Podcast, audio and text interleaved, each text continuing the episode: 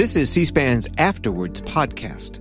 This week, political scientist Barbara Walter, author of the book How Civil Wars Start, examines the warning signs that often precede civil wars. The groups that tend to start these wars are not the weakest groups. They're not the poorest groups. They're not immigrant groups. Um, they're not the most um, uh, discriminated against. Uh, the groups that tend to start these wars are the groups that had once been politically dominant. She's interviewed by Smith College Middle East Studies Chair Steven Heydemann. This episode is brought to you by Shopify. Forget the frustration of picking commerce platforms when you switch your business to Shopify, the global commerce platform that supercharges your selling wherever you sell. With Shopify, you'll harness the same intuitive features, trusted apps, and powerful analytics used by the world's leading brands. Sign up today for your $1 per month trial period at shopify.com slash tech, all lowercase. That's shopify.com slash tech. Welcome, Barbara Walter. It's a pleasure to have the chance to talk with you today. Your uh, book has generated uh, an astonishing national debate about where we are as a country today during a moment of quite extraordinary polarization and, and division. And in the book, you advance this, this quite controversial claim that the U.S. is closer to civil war than many of us would like to think or, or believe. And what I thought it would make sense to do as we get launched is give you a chance to simply lay out what your argument is in broad terms, and, and then we can we can dig into bits and pieces of it as we as we go along. Yeah, so my argument comes from studying civil wars for the last 30 years. Um, I've looked at um, all regions, all countries that have experienced civil wars since the end of World War II, and there have been over 200 of them.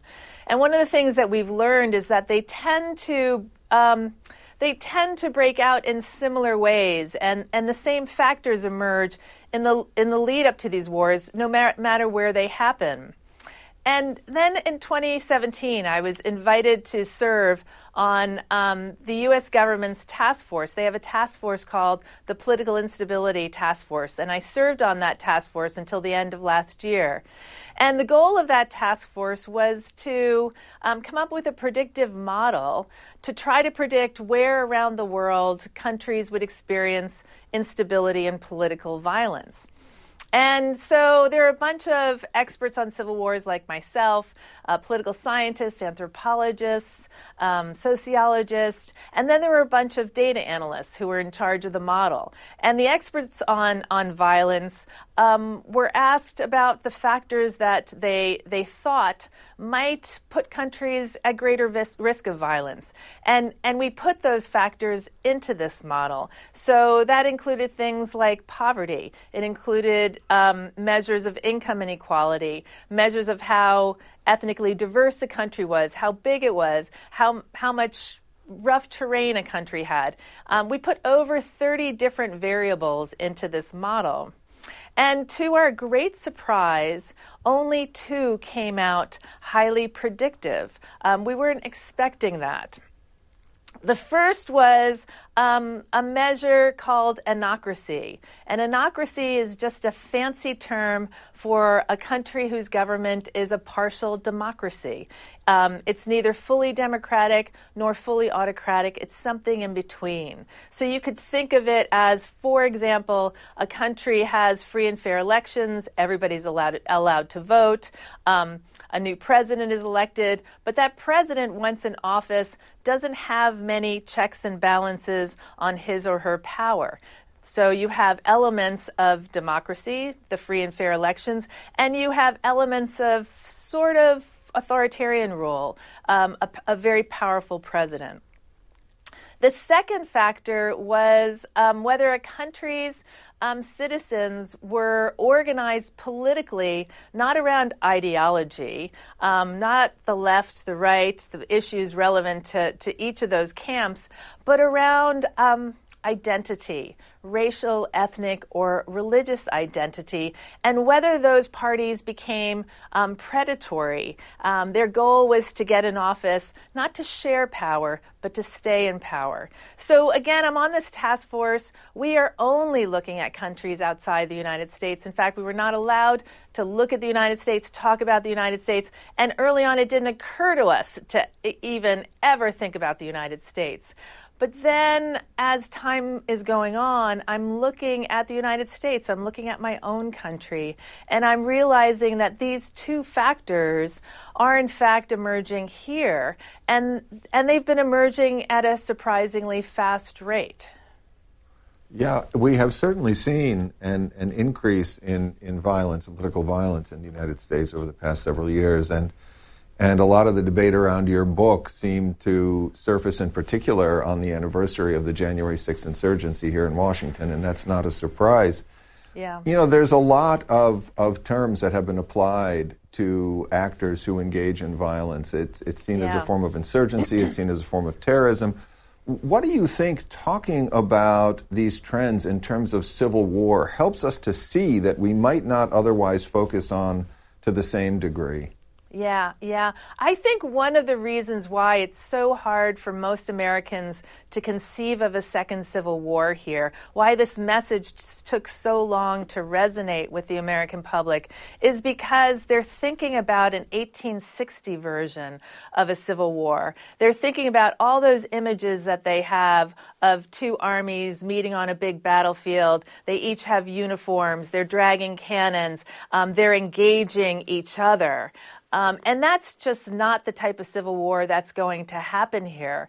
Um, and in fact, that's not really the type of civil, modern civil war that you tend to see anymore. Um, the modern civil wars that we see, especially against governments with militaries that are very strong like the United States. Or, you know, think about um, the provisional IRA fighting um, uh, the British government and the British military, big, powerful military. Or think about Hamas um, fighting the Israeli government, whose military is also extremely strong. So, in those situations, um, the type of civil war is more of an insurgency. It tends to be very decentralized and decentralized on purpose, um, fought by multiple different militia groups, paramilitary groups, and sometimes they're working together and sometimes they're actually competing with each other.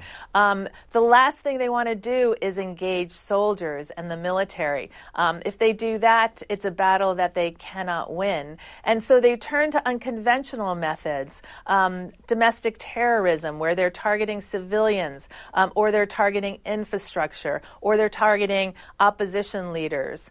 Um, or, or judges perhaps who are who are not sympathetic to their cause, um, or they're using uh, uh, guerrilla warfare where you have you know bombs set up set off in particular places, um, hit and run attacks. Those are the types of civil wars that we're seeing today. Mm-hmm. And if the United States has a civil war, that's what we're likely to see here. Mm-hmm.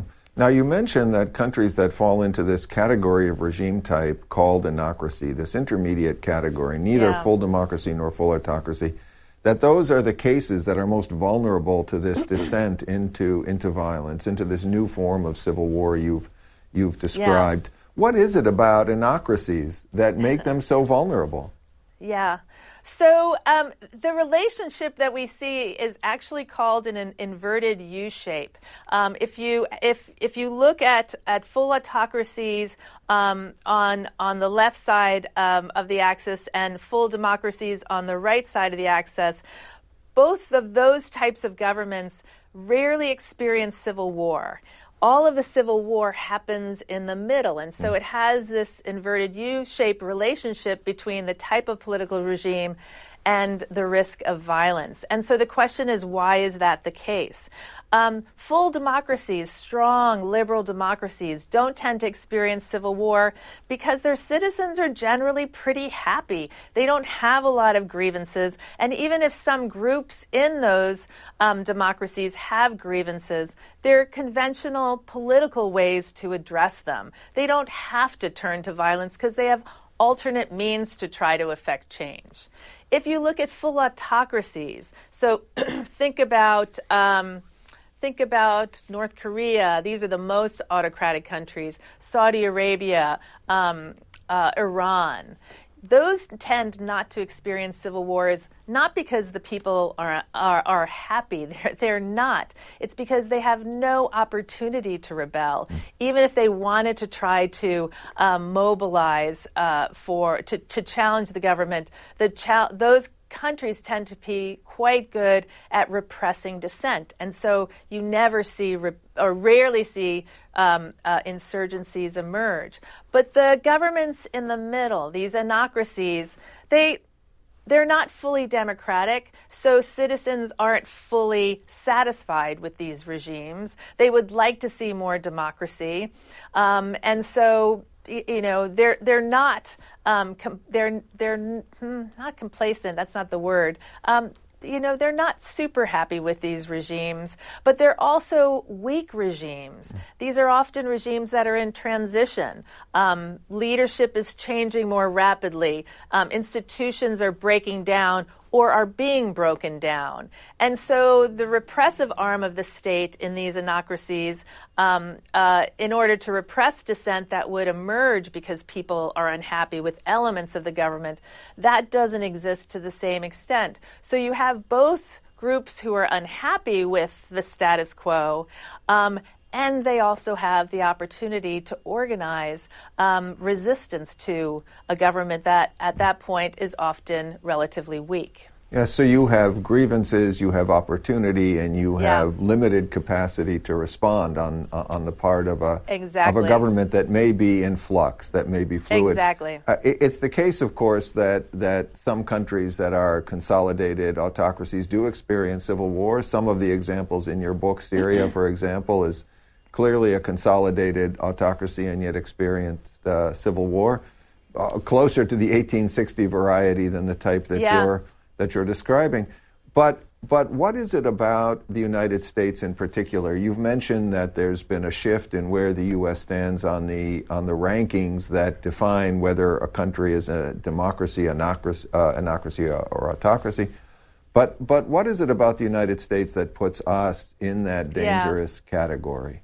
Yeah, so the same measure that the task force uses to measure anocracy, um, it's a measure that is was developed by a nonprofit organization in Virginia called the Center for Systemic Peace, and every year they assign uh, a number to every country um, related to this anocracy variable. Um, and uh, the United States, it's, it's a scale that goes from negative 10, most autocratic type of government, to positive 10, most democratic type of government. For a very long time, the United States was at positive 10. Um, and in 2016, uh, the Center for Systemic Peace downgraded the United States to positive eight. And it did this in part because international election monitors who were monitoring the 2016 election deemed it free but not entirely fair. In, in 2019, it downgraded the U.S um, the U.S.'s democracy score once again to plus seven, and it did this as a result of the executive branch um, refusing to respond to subpoenas by the legislative branch. And here in the United States, the biggest check on executive power is is Congress. And if if the president doesn't respond to this tool of Congress to try to keep um, uh, presidential behavior in line, then that clearly indicates that the president is much more powerful than Congress, um, and and that is not how our system was originally designed. Um, we were not supposed to have what Arthur Schlesinger a, a few years back called an imperial president, um, but we now have a, an executive branch that is significantly more powerful than all the other branches. And then by the end of Trump's presidency, um, the the center downgraded the U.S. democracy to plus five. Um, negative five to plus five is the anocracy zone, and that put the, the United States in that zone for the first time since 1800. So here I am, I'm, I'm watching um, U.S. democracy decline. I see it go towards the middle zone. I understand that um, that this is not a, a, a neutral um, situation. That the middle zone is where a lot of instability and violence happens. And then, of course, I'm thinking about that second factor. Um, you know, does the U.S. have ethnic factions or an ethnic faction? And um, by the definition that the Center for Systemic Peace uses, um, do we have parties or a political party that is based predominantly around um, uh, ethnic, religious, or, or, racial identity? And is it predatory? Uh, the answer is yes, we do now have that. As late as 2008, um, white voters were almost equally split between the Democratic and the Republican Party. That shifted when Obama was elected, and that's when white the white working class whose traditional ideological home was in the Democratic Party, they began shifting towards the Republican Party. And today, the Republican Party is 90% white. And not only is it catering almost exclusively to just one racial group and, and religious group here in the United States, but, but its intent is, is, to, is to attempt to gain power um, using almost any means. And, and, that is, in essence, um, predatory. Yeah. That, that has some interesting implications that I hope we can come back to later. But I wanted to stick with this anocracy theme for a moment and, and yeah. where the U.S. falls on, on that spectrum. The data can sometimes be contradictory. There are a number of different indexes of the quality of democracy, yeah. and you mentioned some of them in the book. Uh, yeah. Freedom House issues one that's that's widely used, and so does another organization based in Europe called V-Dem. Yeah. Neither of yeah. those indices have drawn quite as stark a conclusion about yeah. the position of the U.S. as as yeah. the Polity Index has. Um, and in addition, this year I, I, happened to check just this morning. Uh, the U.S. is back up to plus eight on on, on the Polity Index. So you know, I'd be interested in in how you read these these differences.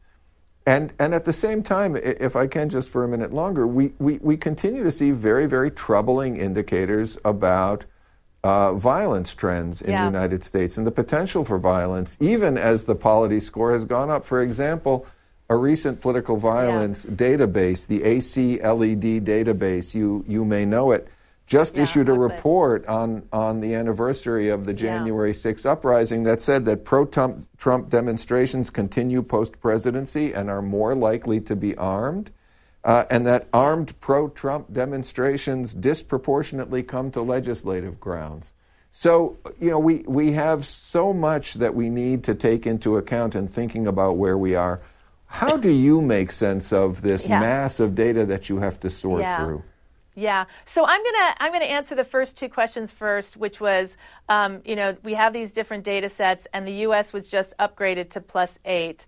Um, and then if we could, you know, turn to the the question about violence a- after that, that would be helpful. Mm-hmm.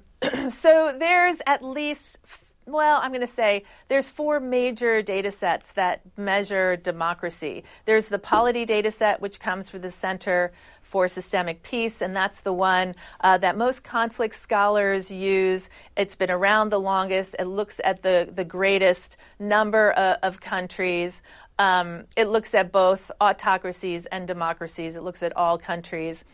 Um, uh, there's the Freedom House data set that you talked about. There's the V-Dem data set that's run out of um, Sweden, um, and that's short for Varieties of Democracy data set. Um, there's a data set run by the Economist Intelligence U- uh, Unit, um, and there's actually a fifth data set by um, the International Institute. It's IDEA for Democracy democracy and electoral assistance, accountability, something like that. And the way to think about those data sets is that they all measure democracy in slightly different ways. Or another way to look at it is they're all interested in different aspects of democracy. And so that's what they tend to focus on. just to give you an example, Freedom House is really interested in individual rights and freedoms. That's where they, they hone in on. They're interested in um, how good is freedom of the press, freedom of religion, freedom of speech um, in every country around the world. And so that's what they are measuring. And by those measures, the U.S. has declined in some elements, um, but, but has actually remained relatively strong. The Polity data set out of the Center for Systemic Peace, that's really interested in um, the institutions of democracy, the checks and balances. Um, it looks very carefully at, you know, executive constraints. Um, so it's, it, and it kind of comes from a theory that you have for what you think is most important in a polity. Um, do you think what's most important is individual rights and freedoms? Then that's what you, your organization, is going to focus on. If you think what's most important is is the strength of the institutions, so no matter who comes to pa- power, whether it's a strong man or a, or a true Democrat, um, that person will be constrained by the institutions. Then you focus on institutions, and that's what the Center for Systemic Peace with this polity variable focuses on. Um, and then, you know, the other one, varieties of democracy. It's really interested in in all the different demo- types of democracies we have out there, and there's myriad types. Um, and it looks to see um, about which of the features of the, the many many features of different types of democracies, um, how how they're doing across countries. Yeah. I don't know why the task force um, used the Center for Systemic Peace's, and and I wasn't there when when the model was first first crafted. It could be that they included measures from from all of the the data sets that existed at the time on democracy. It could be that they included measures of of from Freedom House the, the measure that came out significant was this polity measure, this anocracy variable. And so that suggests that it's something about the institutions that, that really put a country at risk. And, and this gets to what I was talking about earlier. Um, you know, we think anocracies are often um, just pr- a proxy for a weak, a weak, unstable government. Um, and it's what it's weak because the institutions are weak. Uh, it's weak because the institutions are not really constraining um, the power of, of, the executive, and um, and and that is the measure that that was most predictive. Um, yeah. So, yeah. and then the plus your second question, which was uh, the U.S. was was just upgraded to plus eight. Um, the Center for Systemic Peace updated its um, its data. It does this um, every year. Um, it did it the first week of January this year, looking back on 2021. And the U.S. was upgraded from a plus five to a plus eight um, as a result of the peaceful transfer of power to the Biden administration, and as a result of the Biden administration um, uh, adhering to the rule of law. Um, so that takes us out of the anocracy zone. But again, you know, you, we, we've seen how quickly actually we can backslide and and we know for example that Trump would very much like to come to power we we know that the Repu- many in the Republican party support him and if not him someone who will be very much like him and and of course um, you know, his his goal is to get back into power and and to make it more difficult um, for the opposition uh, to to to win future elections and make it more difficult for the results of those elections to actually be implemented. So. Right. Well, mentioning the the possibility uh, of a return to power of Donald Trump, I think reminds us that there are multiple pathways that the U.S. could follow toward equally uh, depressing outcomes. Yes. Uh, one of which might involve the kind of escalation in violence that you focus on in the book, but the other could happen through uh, electoral outcomes, through the the capture of institutions by a political party uh, whose commitment to democracy is is very very much in question. And, and in fact, some of the pushback that you've received about the argument is that the success that right wing Republicans have had in capturing political institutions at the local and state level, in changing the rules of the game around the management and supervision of elections, gerrymandering political districts to prevent the opposition yeah. from gaining power, that this is a pathway that is far more likely uh, to be the one that could move the U.S. Uh, well out of the democracy range within a polity score, but without the kind of, of violence that you've, you've speculated about in the book. What's your sense about these alternative yeah. pathways, and, and why, why did you decide to put so much emphasis on the more violent of those pathways? well, it's different types of violence, right? So um, it is true that um, if the Republicans were able to dismantle our democracy, if they were able really to create a one party state where Republicans are always in power and there's really no way for the opposition to compete effectively anymore. Um, um, if we did become uh, an autocratic regime, um, we might still hold elections, but it would really have no effect on the outcome. Singapore does that. Um, um, if that were to happen, we probably wouldn't have a civil war, but we would have minority rule with a majority of the citizens deeply, deeply, deeply unhappy. And like other autocratic regimes that are able to avoid outright civil war. The way they do this is with heavy, heavy repression. Um, and so there's a different type of state sponsored violence that occurs. Um, and again, these countries have are at lower risk of, of war, but when war does happen, it is explosive, it is it is it is brutal and and um, you know that is that is not a better path to go down over the long term. No, I, I, I certainly I certainly agree with that. Uh, in fact, I, I wondered at times in, in reading your book, which emphasizes appropriately, I think, the role of, of the right in the United States as, as yeah. a driver of extremism and, and potential violence, actual violence. It, you do also reference groups on the left that, that you see as, as playing playing something of a similar role. You talk a little bit about Antifa. You talk a little bit about some other movements that have begun to take up arms uh, on the grounds of self-defense uh, against threats from the right. Are there conditions, perhaps conditions in which the right captures institutions and moves the country toward a single party regime in which you could imagine that the reaction a violent reaction would actually originate among those who oppose that kind of system? Absolutely. So I guess the the way I well, when you look at the cases um, historically.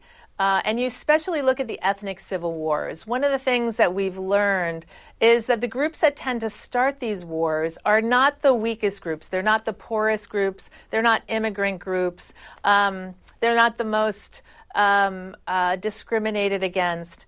Uh, the groups that tend to start these wars are the groups that had once been politically dominant, um, but are either dec- in decline or they anticipate that they will lose power in the system in the future. They're the ones who have this deep sense of resentment. They're the ones who will will try all sorts of dirty tactics to try to maintain their hold on power. One of those dirty tactics would be to dismantle the democracy and put themselves in power. and of course, once they do that, the goal is to exclude everybody else. And so when we look at, at civil wars as well, it is also the politically excluded groups that will eventually organize. So, so if, for example, um, and you see this already today, um, if, if the Republicans lose the 2024 elections, um, the Republican voters are, are going to believe that it was stolen again. It will only confirm their belief that the current system is illegitimate and is, and is structured against them, and it will push more of them into the hands of, of violent extremists in their group who have been telling them, excuse me, who have been telling them that violence is the only way for them to gain back control. If they are successful at doing that, and they then shut up out a majority of Americans from power, then that the left is going to have incentives to mobilize as well. Um, and and so so but I, I don't think the left is, is going to start this, um, in part because time is on their side given the current system. Um, they know that demographically they, they will be the majority by 2045. All they have to do is wait, and they will have the votes um, to, to dominate the system. Um, and so right now they have no incentives to start a war, whereas um, you know, a segment of the white population who is deeply, deeply concerned about this demographic transition, who sees this as an existential threat, time is not on their side. And so that's why I think they would be the ones to initiate war first. Yeah, I, I, I'm, I think that that's an important message because we often get what I personally view as false equivalencies drawn between groups that I, I think are are small and and not terribly meaningful in terms of their capacity yeah. to damage the system. Groups like Antifa, for example, which has become a favorite um, stalking horse for the right, and and far more threatening, far more capable and and uh, violent groups on on the right. And and so I I think it is important to to accentuate the distinctions between these two camps yes. in, in a polarized yes. political system. Even under polarization, not all yes. actors have the same uh, proclivity or incentive to engage to engage in violence, and I, I think that's important um, to note. You know, one of the things that you review in the book that I think is quite interesting, uh, beyond the general conditions that that leave us concerned about the prospects for civil war is what some of the specific conditions are, what some of the specific triggers might be that could induce this majority yeah. of those on the right who who are themselves probably unsettled by what they see as the yes. extremists in their ranks and yes. and who are not prepared to go that extra step and participate in, in any kind of, of organized violence. What it would take to reach a, a tipping point where some kind of cascade could occur that would draw many, many more of those who are unhappy with the system from the right into yeah. the ranks of those who are willing to use violence. And it would be useful to, to hear you talk a bit about what some yeah. of those specific triggers might be. Yeah. So I have a chapter in the in the book about these triggers, and it's called "When Hope Is Lost." Um, and I think that really gets at the trigger. It, uh, countries that are anocracies and that have ethnic factions often are like that for many, many years. Um, and so having those two underlying conditions doesn't explain the timing of the outbreak of civil war. If those conditions exist year after year, then why does it happen in 20, 20, you know, 48 and not in 2022?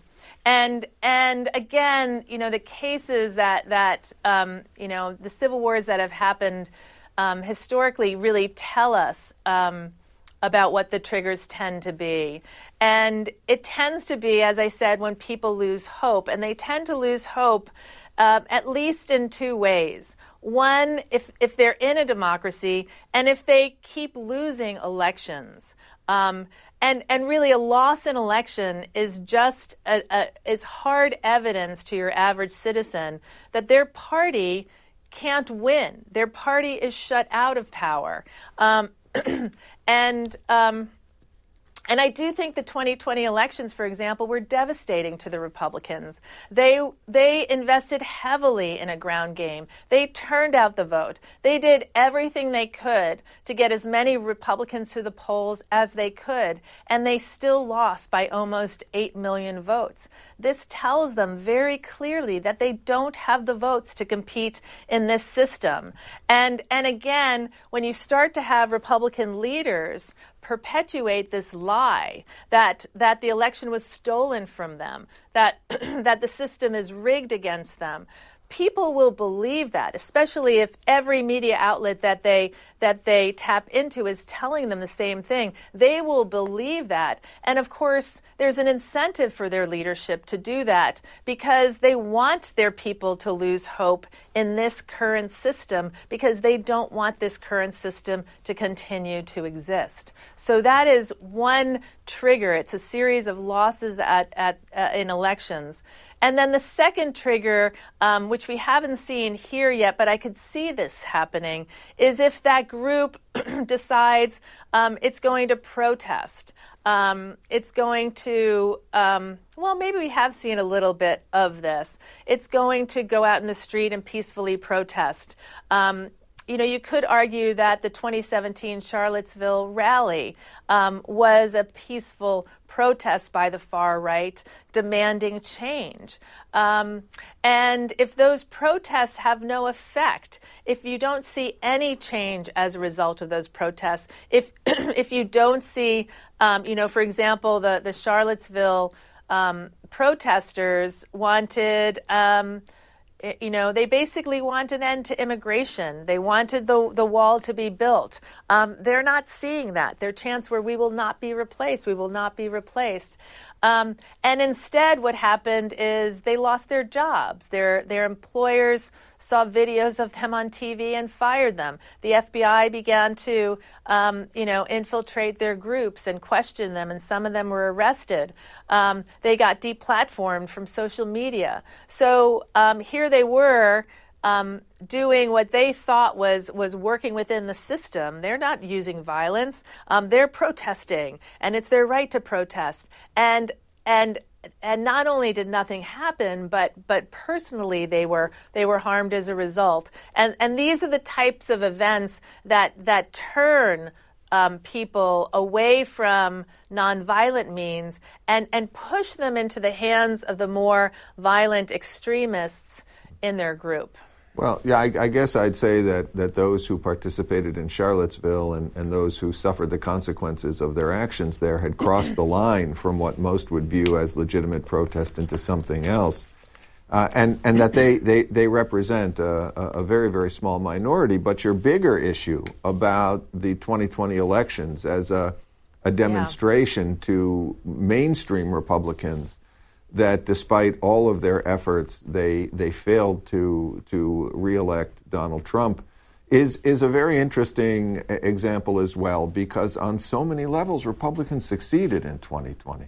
Yeah. And and we have this this irony around the big lie in which Republicans who won their own races are arguing that the elections they participated in were fraudulent and and uh, uh, car- carried out without without integrity and and and so we we have to think uh, uh, in my view at least about how hopelessness is manufactured and yes. reproduced and disseminated and you do talk a bit about social media in the book and mm-hmm. and it would be it, it would be interesting i think to reflect a bit on the extent to which this condition of hopelessness which which I, I agree with you completely, can be an extraordinarily powerful motivator to participate in extremist forms of politics.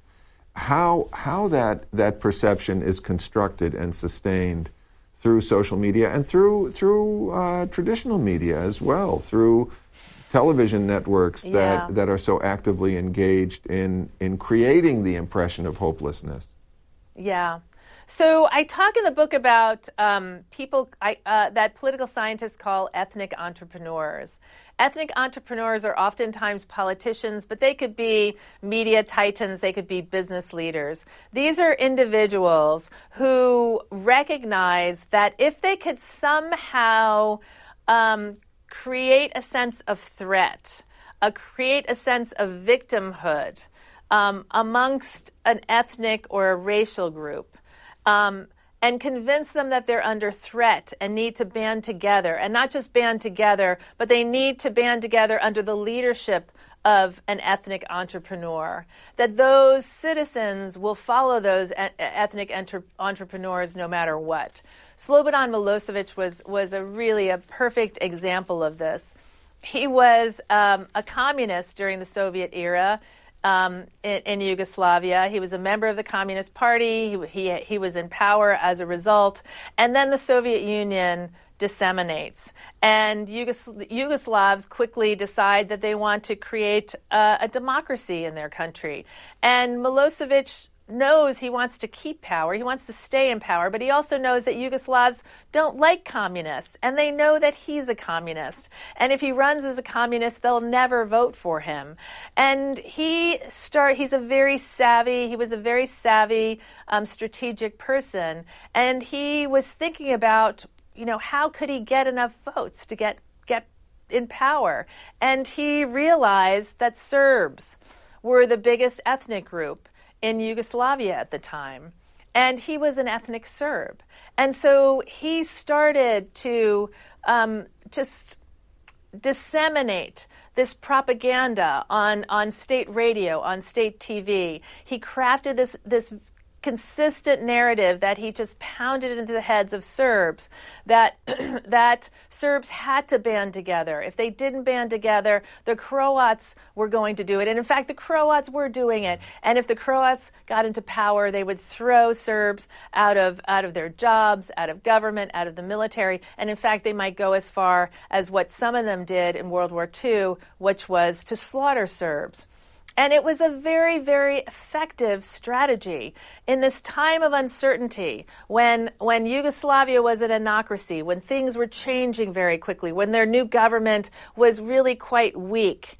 Um, Serbs didn't really know who to trust. Um, there was a deep element of insecurity, and they gathered behind Milosevic, and and he was catapulted back into into power. And so you see that happening, um, where where capturing the media is really really important for for elites um, who want political power. It's really important for them um, to, to, capture the narrative in order to gain the support of average citizens. Mm. Um, and of course, you know, fa- you can do this through tr- traditional television, through cable, um, through local news, but social media is is really unbelievably powerful, and it's really really powerful um, not only because you can place whatever material you want on social media, but more importantly, because the recommendation engines, the algorithms, um, choose the most incendiary uh, material, the most, the most, the the the, the material that triggers um, a, a fight and flight response, fear, insecurity, hate. It takes those pieces of information, that content, and it magnifies it, it disseminates it wildly. Um, and the reason it, it, it disproportionately favors that type of content is because the business model. Um, for social media companies is to keep people engaged on their cell phones and on their devices as long as possible. And they have now figured out that the material that keeps people engaged the longest is the more incendiary one, uh, a type of material. It's the it's the material that triggers the, the you know the the, um, the, you know the oldest parts of our, our brain, the fight and flight response. Um, you know, people not only read that at, at you know four times more than than calming uh, information, but they share it um, significantly more than um, than material that's um, that's right. that's you know more positive. Right. And one of the other things exposure to social media seems to cultivate, unfortunately, is a very deep resistance to the facts. And, and we see that yeah. over and over again. We have this sense of, of being threatened, of being at risk, of, of vulnerability on the part of, uh, of a constituency within the United States, at least, that continues to hold uh, a dominant share of political, economic, social, yeah. and cultural power. And so there's the irony that, that social media um, creates this sort of insular alternative universe in which, in which facts about, about the, the, the privileged status of those who are yeah. being mobilized against uh, our democracy uh, becomes almost impossible to, to communicate and, and penetrate. And, and you know, that, that puts an interesting spin on this question of of the downgrading in social economic status, political status yeah. of, of communities that that are the constituencies for these political, for these ethnic uh, identity entrepreneurs, um, because it, it, it, seems as if uh, economic factors, the, the extent to which these communities have actually, in their own view at least, slipped uh, on socioeconomic grounds. Um, in your book, you actually tend to discount the importance of economic yeah. factors, and and so we have this we have this role of, of a community, a, a, a, a social group that feels it's losing status, that it's it's it's it's position in society is at risk, and yet, and yet at the same time, your sense is, and I know it's, it's based on the data you use, but your sense is that economic factors aren't especially important in shaping those perceptions. Why is that? So we don't exactly know. Early quantitative studies on the, the causes of civil war found poverty significantly related to the outbreak of civil war again and again and again. So all of us thought, well, you know, it's the poor countries that tend to experience civil war. And then as we collected more and better data, as we included um, more, uh, more nuanced variables in our models, um, especially related to the quality of governance. What we found was that when you put in um, measures of the rule of law, for example, or you know how strong the rule of law is in a country, or a, a measure of of how competitive is the political system, if you included these measures of good governance, the poverty vari- variable was no longer significant. And that was a surprise. And we suspect that the reason the poverty va- variable dropped out was because p- poverty, poor countries often have bad governments. Um, and and the governments aren't delivering services. They're, they're, the economy isn't flourishing in those countries because the government is poor and there's high levels of corruption and and so um, it's it's not poverty per se that's driving people to rebel. It's it's it's the the quality of the government that's that's driving people to rebel. Mm. Um, and and then you know people have there have been so many studies to try to understand the role of economic variables, income inequality. Um, there's there's so many studies, and and the results are mixed. Um, and in fact, in in one of the um, big studies that was done by uh, James Fearon, who's a professor at Stanford, um, he actually found that um, there was an inverse relationship between uh, income inequality um, um, and and civil war. That the the lower um, the level of income inequality in a country, the higher the risk of civil war. So, so I don't talk a lot about the economic variables because either they haven't been significant or we have these mixed results, um, and it's not really clear at this point in time what conclusion to draw from that. Right. But what we do know, and, and, these are more recent studies. Um, is that if you have a downgraded group, so a group that is politically losing power or has lost power, and they then suffer an economic crisis that compounds that loss, that that makes those groups more likely to organize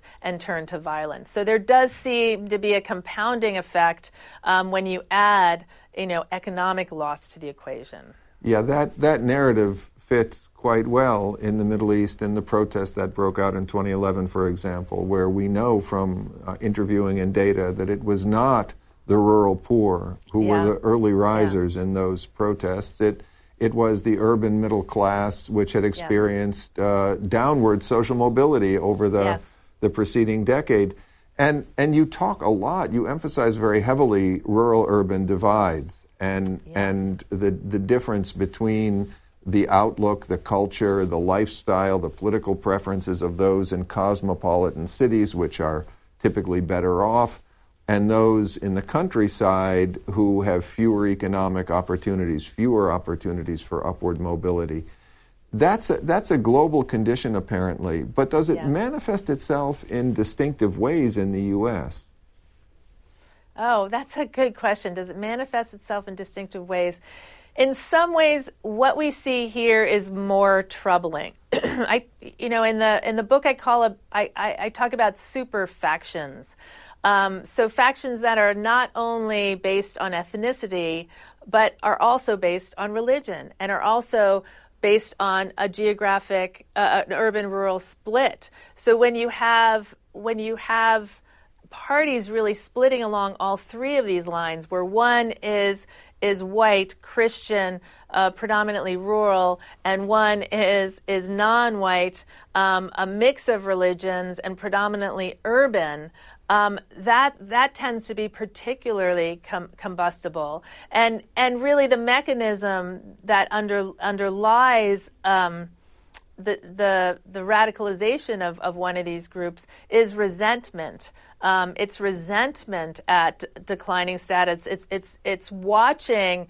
Um, you know, coastal elites in, in urban areas, or, or you know, worse yet, you see, you know, immigrants coming from from China or India, for example, getting very high-paying jobs, living the American dream that you and your your children are not living, and and and also seeing that you are no longer able to compete in this new economy and, and that you have no chance to compete. And it, it creates this deep sense of resentment and anger.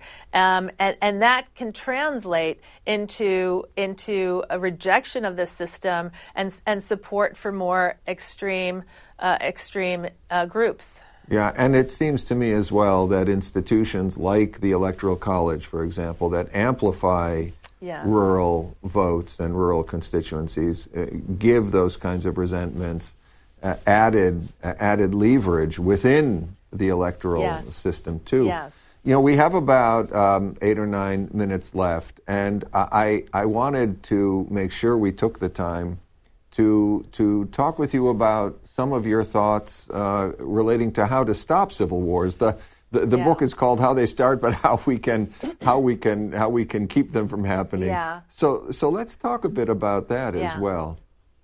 So the big picture is this: on the task force, we know that countries that have these two um, factors that are anocracies, that are partial democracies with ethnic factions, are at about a 4% annual risk of civil war.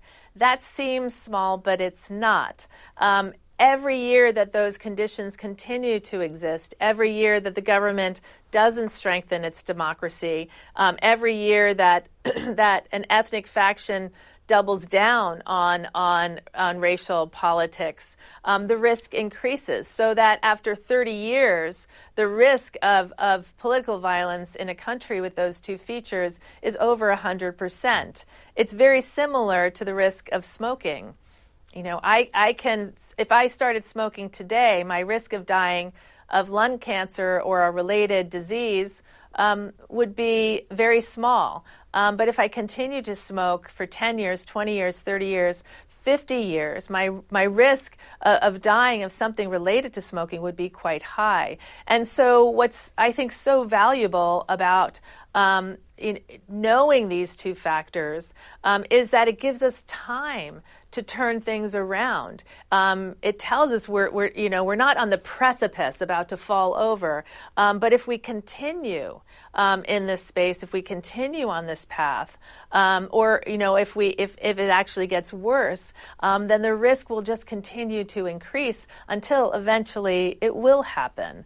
Um, and so, what do you do about it? You know, one, get the word out. which seems simple, but but until recently it was not simple. Uh, you know, I've talked to so many people who have lived through civil wars in places like Sarajevo and Kiev and in Baghdad, and they all say the same thing. they say they, they say that they didn't see it coming. Um, they were just going about their daily business. Yeah, there was. They would hear about an attack somewhere on the other side of the city. or they would hear maybe about you know a paramilitary group organizing some way somewhere you know in a rural area. Um, but they didn't either take it seriously or they thought it was an isolated unimportant fact. And and they they just kept going to their jobs and taking care of their families. And then suddenly it was too late and war had broken out. And so so just getting the word out and making people aware that there is a cancer growing in our midst.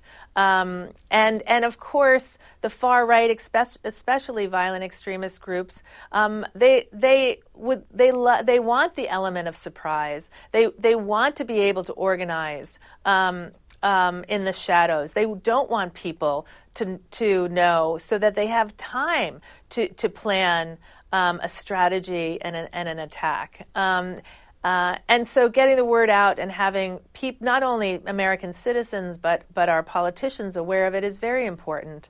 Um, you know, the second thing is is regulate social media. It's probably the easiest thing we could do.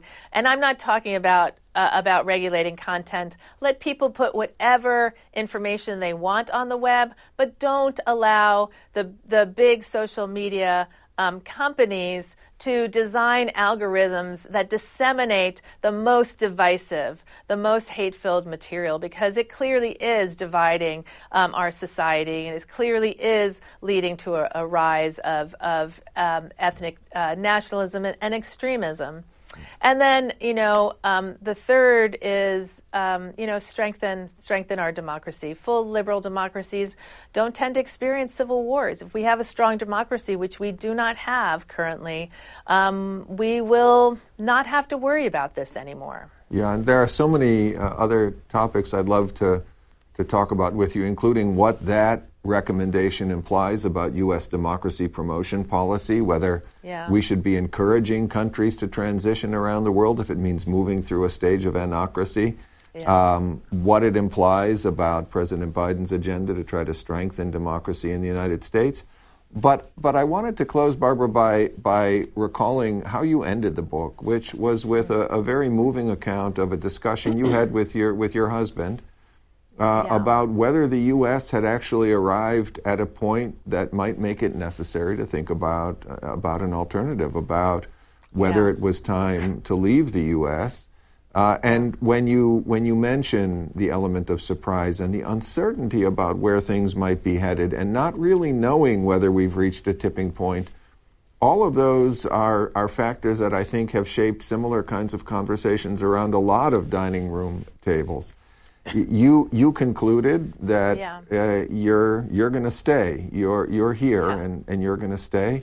And I just wonder if if you could you could speak to that for a moment because yeah. I, I, found it very very uh, compelling. Yeah. Um, so my parents are immigrants. My husband's an immigrant. My sister-in-law is an immigrant. We are an immigrant family. Um, we have the luxury of having multiple different passports as a result. And um, you know, I've studied conflict my whole life. I've traveled to conflict areas. I'm used to thinking about. In the book, I call it Plan B. Okay, if something bad happens while we're here, what do we do? Um, and we started thinking about that here after the, the 2020 elections, uh, when it looked like um, Trump was going to uh, make a push to try to um, overturn them. And we had a long discussion, and I, both my husband and I, we just couldn't conceive of, of leaving. I, you know, I'm, I'm going to get, I'm going to get teary. I, we love this country. Um, it is where we want to be. Uh, we love its diversity.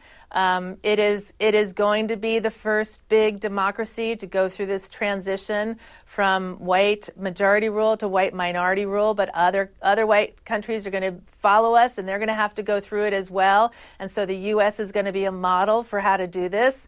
And and you know we are going to do everything that we can to help with this transition, show the world how you can come through it and be better on the other end. And and we're just going to stay and, and we're going to to fight with words and with with research and with data. Well, the good news, Barbara, is that you're not alone. There are many of us who share those sentiments, and and we will be working together toward toward the same end. Thank you very, very much. It's been wonderful to have this chance to talk with you and to learn a bit more about your book yeah. and, and your thinking about about where the United States is, is headed in the coming years. Thank you very yeah. much. Thank you. Thanks for listening to this week's Afterwords podcast. If you enjoyed this podcast, listen to C SPAN's podcast about books. Learn about the latest nonfiction books and best selling authors. In each episode, we report on bestseller lists and book reviews from around the country. You'll also hear authors talking about their latest books and insider interviews with nonfiction book publishing industry experts.